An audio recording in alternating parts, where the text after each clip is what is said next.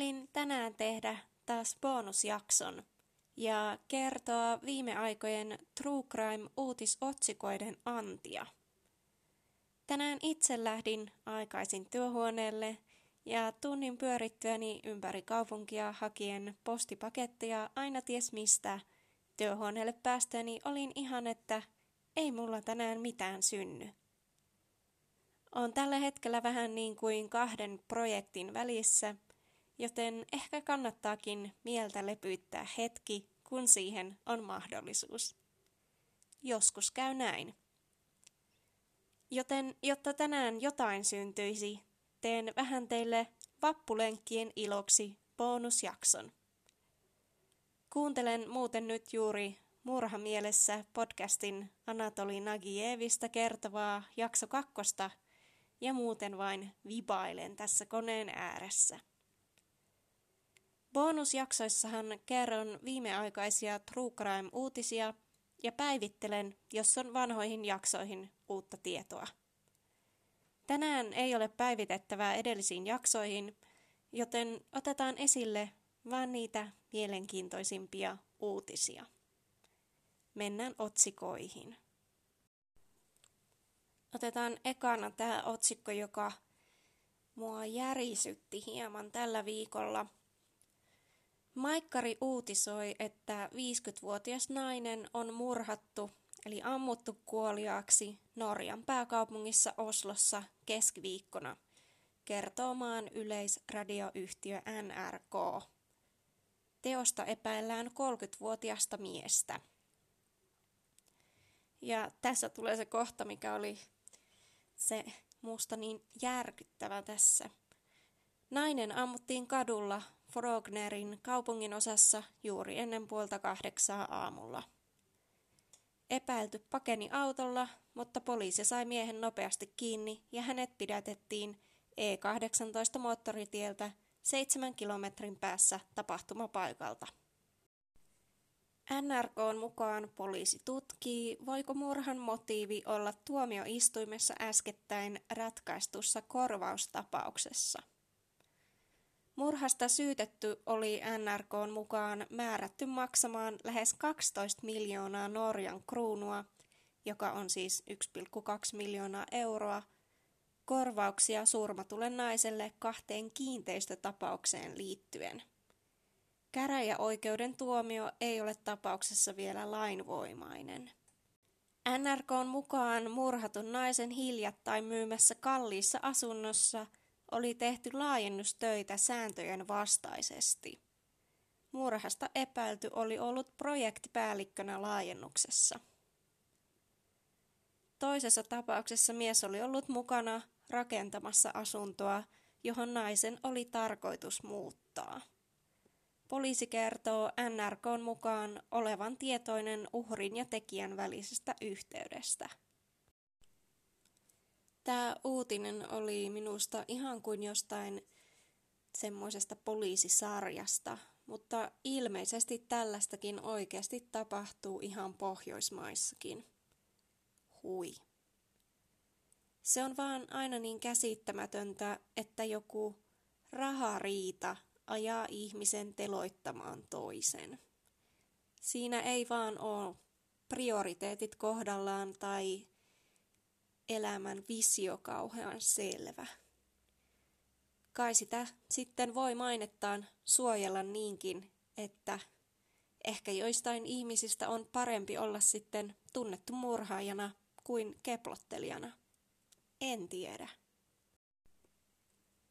No niin. Mutta siis kaikistahan mielenkiintoisin True Crime-uutinen Suomesta on ollut tällä viikolla se, että joku on tuhonnut sen lokinpesän, joka pesi siellä Marskin hatussa, siinä patsaassa.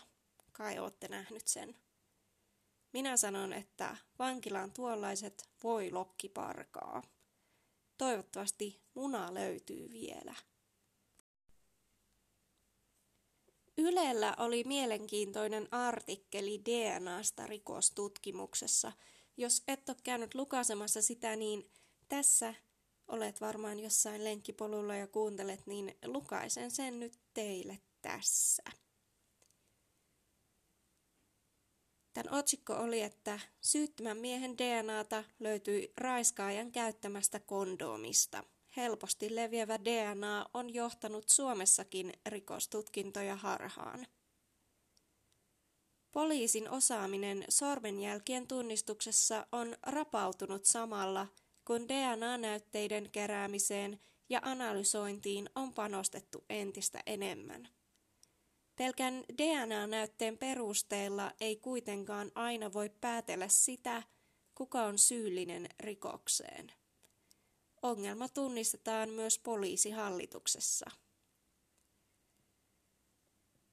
Sisä-Suomen poliisi tutki huonetta, jossa epäiltiin tapahtuneen raiskaus. Roskakorista löytyi käytetty kondoomi, josta otettiin DNA-näyte. Laboratoriotulos yllätti poliisit. Kondoomista löytyi kahden eri mieshenkilön DNAta.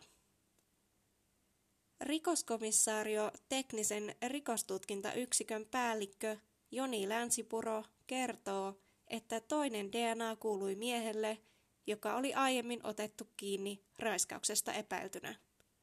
Hänen osaltaan näyte siis vahvisti jo olemassa olevaa näyttöä syyllisyydestä.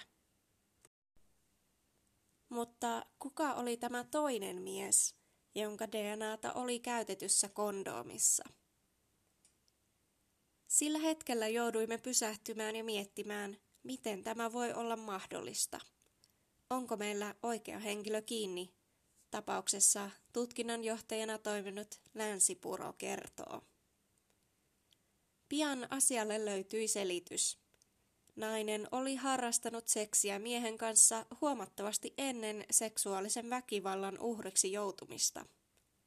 Kun naisen seksikumppanista otettiin DNA-näyte, kävi ilmi, että hänen DNAtaan oli jäänyt naisen elimistöön. Näin seksikumppanin DNA siirtyi naisesta raiskaajan käyttämään kondoomiin, jonka poliisi löysi rikospaikan roskakorista. Tähän väliin on ihan pakko sanoa, että olin eka, että jaa, että sentään se raiskaaja käytti kondoomia, sitten tajusin, että aa ei kuhitto, että se on käyttänyt sitä, ettei sinne jää DNA-jälkeä, ja sitten olin, että ja sitten se heitti sen sinne roskakoriin. Nyt ei ollut ihan kyllä siis kaikista terävin kynä tämä raiskaaja penaalissa. Joo. Tapaus ei ole ainoa, jossa DNA-näyte on johtanut poliisin tutkintaa harhaan. Huhtikuussa 2018 syytöntä opiskelijaa epäiltiin Jätkäsaaren ärkioskin ryöstäjäksi. Yle Uutiset kertoi maaliskuussa uskomattomasta tapauksesta, jossa opiskelijan DNA oli siirtynyt rikospaikalle Tokmannin liukuportaiden kaiteesta. DNA-näytteet tulivat osaksi rikostutkintaa 1980-luvulla. Aluksi ei kuitenkaan ymmärretty, miten helposti ihmisen DNA leviää paikasta toiseen. Niin Suomessa kuin maailmallakin viranomaiset ovat tehneet virhearvioita silloin, kun DNA on löydetty ja otettu työkalupakkiin. Ei ole ymmärretty vaaroja, joihin tämä saattaa johtaa, Länsipuro sanoo. Vuosikymmenien aikana tekniikka on kehittynyt ja nykyään näyte saadaan talteen entistä pienemmästä määrästä DNAta. Itse näytteeseen voi aina luottaa, mutta DNAn pohjalta ei voi kuitenkaan tehdä johtopäätöstä syyllisyydestä. Jos aseesta löytyy sormenjälki, voidaan olla varmoja, että tämän sormenjäljen haltija on pitänyt asetta kädessään. Se, mitä sillä aseella on tehty, on toinen kysymys. Länsipuro kuvailee. Sen sijaan DNAn perusteella ei voida tietää, onko ihminen edes nähnyt koko asetta. DNA on voinut siirtyä rikospaikalle jostain aivan muualta, kuten Jätkäsaaren ärkioskin ryöstössä tapahtui. DNA-näytteiden taltioiminen rikospaikalta on paljon helpompaa kuin sormenjälkien, ja siksi poliisi onkin kerännyt niitä ahkerasti. Vuoden 2020 lopussa rekisterissä oli yhteensä yli 1900, oho, ei kun 193 000 henkilön DNA-tunnistetta. Suokaa anteeksi, olen taas hieman räkäinen, mutta olen miettinyt, että se on varmaan oikeasti siis allergia. Eli en ole koko ajan flunssassa. Ei siinä mitään, jatketaan. Joni Länsipuro sanoo, että Suomesta puuttuu tiettyjä oleellisia menetelmiä, joita sormenjälkien esille hakuun ja tallentamiseen tarvittaisiin. Meillä on pelkästään viime vuodelta kymmeniä tapauksia, joissa saimme esineestä sormenjäljen esiin, mutta emme pystyneet taltioimaan sitä laitteiston puuttumisen vuoksi. Tämä oli itselleni ihan uusi juttu, koska aina näkee näissä ja sellaisissa, että se on tosi helppoa, mutta ilmeisesti se ei ole Suomessa sellaisessa vaiheessa. Joo, joo, CSI ei ole totuus, mutta tällä mennään. Rikostutkinnassa DNA-näytteiden kerääminen alkoi jyrätä sormenjälkinäytteet reilu vuosikymmen sitten. Apua. Mikä minun päätäni vaivaa? Reilu kymmenen vuotta sitten. Nykyään rikospaikalle tulee ensimmäisenä ja usein ainoana valvonta- ja hälytyssektorin poliisipartio. He tekevät rikospaikkatutkinnan. Vielä 20 vuotta sitten rikospaikoille lähetettiin rikospoliisin partio, mutta nykyään rikospoliisi tulee enää vakaville rikospaikoille, kertoo rikostorjuntayksikön poliisitarkastaja Päivi Suokas poliisien osaamisessa on merkittäviä eroja.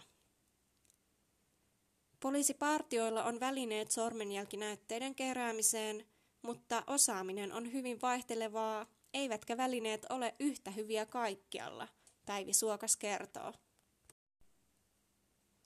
DNA-näytteitä taltioidaan enemmän kuin sormenjälkiä, koska se on helpompaa ja koska kaikissa tapauksissa sormenjälkiä ei ole saatavissa – vaikka DNA-näyte voidaan ottaa. Vaihteleva osaaminen tarkoittaa käytännössä sitä, että eri puolilla Suomea on erilaiset taidot sormenjälkien tallentamiseen ja teknisen rikostutkinnan tekemiseen. Ja tämä ongelma tunnistetaan myös poliisihallituksessa. Rikosten teknisen tutkinnan yhdenmukaistamiseksi on perustettu työryhmä – jonka tarkoituksena on kehittää teknistä tutkintaa nykyistä parempaan suuntaan. Joissain poliisilaitoksissa sormenjälkinäytteitä kerätään aktiivisesti. Vaihtelu johtuu usein siitä, että joissain poliisilaitoksissa se on ollut tapana, Suokas sanoo.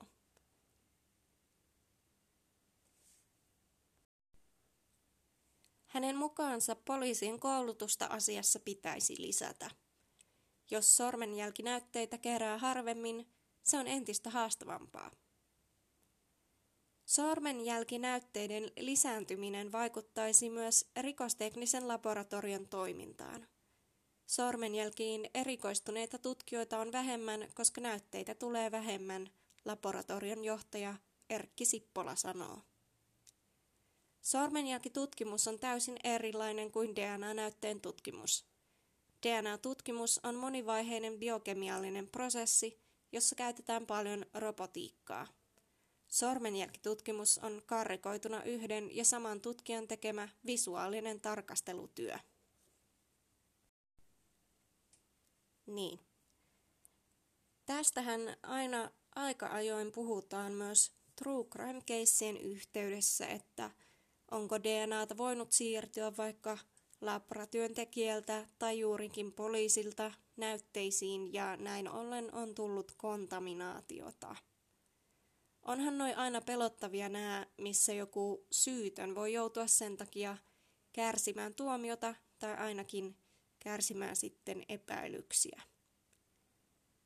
Onneksi maailmallakin on sellaisia järjestöjä kuin Innocent Project, jotka toimivat syyttömien vapauttamiseksi – vaikka onhan se aina vähän too little, too late sille, joka on vaikka 20 vuotta kakkua istunut.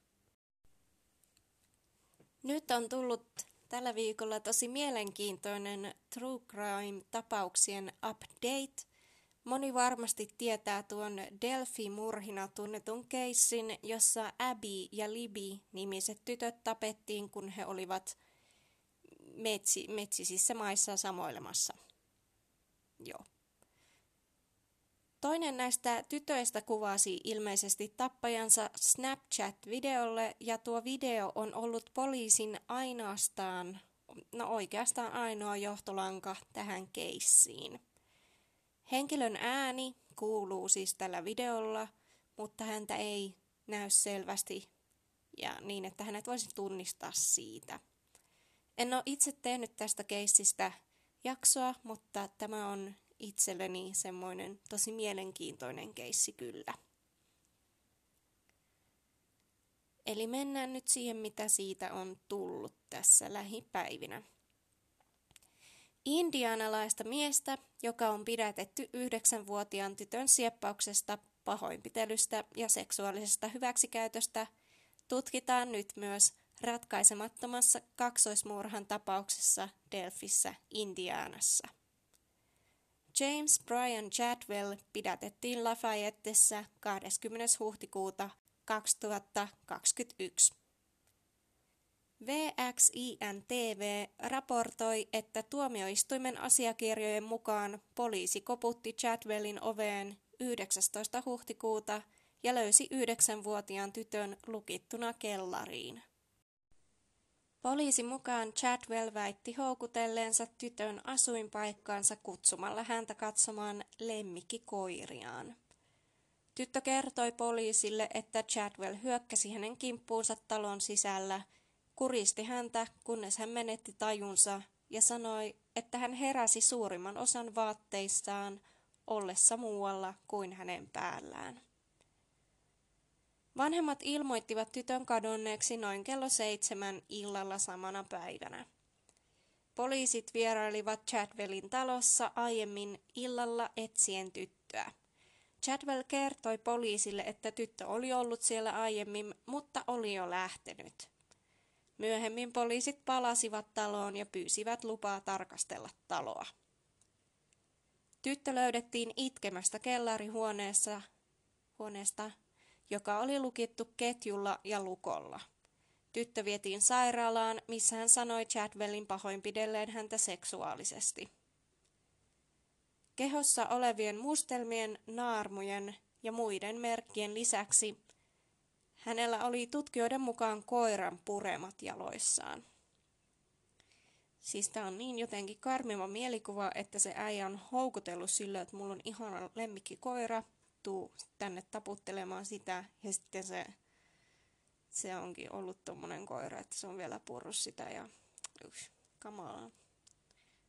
Ja kyllä kauheet niinku varmasti henkiset tälle tytölle tästä tapauksesta. Chadwell kirjattiin Tippekanoen piirikunnan vankilaan murhayrityksestä, lasten ahdistelusta – lasten ahdistelun yrityksestä, sieppauksesta, rikostutkimuksen häiritsemisestä, pahoinpitelystä ja kuristamisesta. Carroll Countyn sheriffi Toby Leesenby sanoi, että tutkijat olivat tietoisia Chadwellista Delfin tutkimuksessa. Hän ei tarjonnut lisätietoa tällä erää. Eli tämä Chadwell on yhdistetty tähän kuuluisaan Delfin tapaukseen ja meidän tulee varmaan vaan odotella lisätietoja, että josko Abin ja Libin tapaus viimein ratkeaisi. Abigail Williams, 13 vuotta, ja Liberty German, 14 vuotta, löydettiin murhattuina metsäalueelta vaellusreitin varrella Delfissä helmikuussa 2017. Heidän ruumiinsa löydettiin päiväsen jälkeen, kun heidät oli ilmoitettu kadonneeksi. Heidän kuolinsyitään ei ole paljastettu yleiseen tietouteen. Päätetään sitten tämä bonusjakso vielä tällaisella keissillä. Poliisi ilmoitti viime perjantaina tunnistaneensa miehen, jonka juoksia löysi tien reunalta viime vuoden heinäkuussa – Tämä juoksijahan ei kuitenkaan löytänyt koko tätä miestä, vaan vain osan hänestä. 7. heinäkuuta 2020 juoksija löysi ihmisen pään lähellä 38. Avenuen ja 31. kadun risteystä noin kello seitsemän aamulla.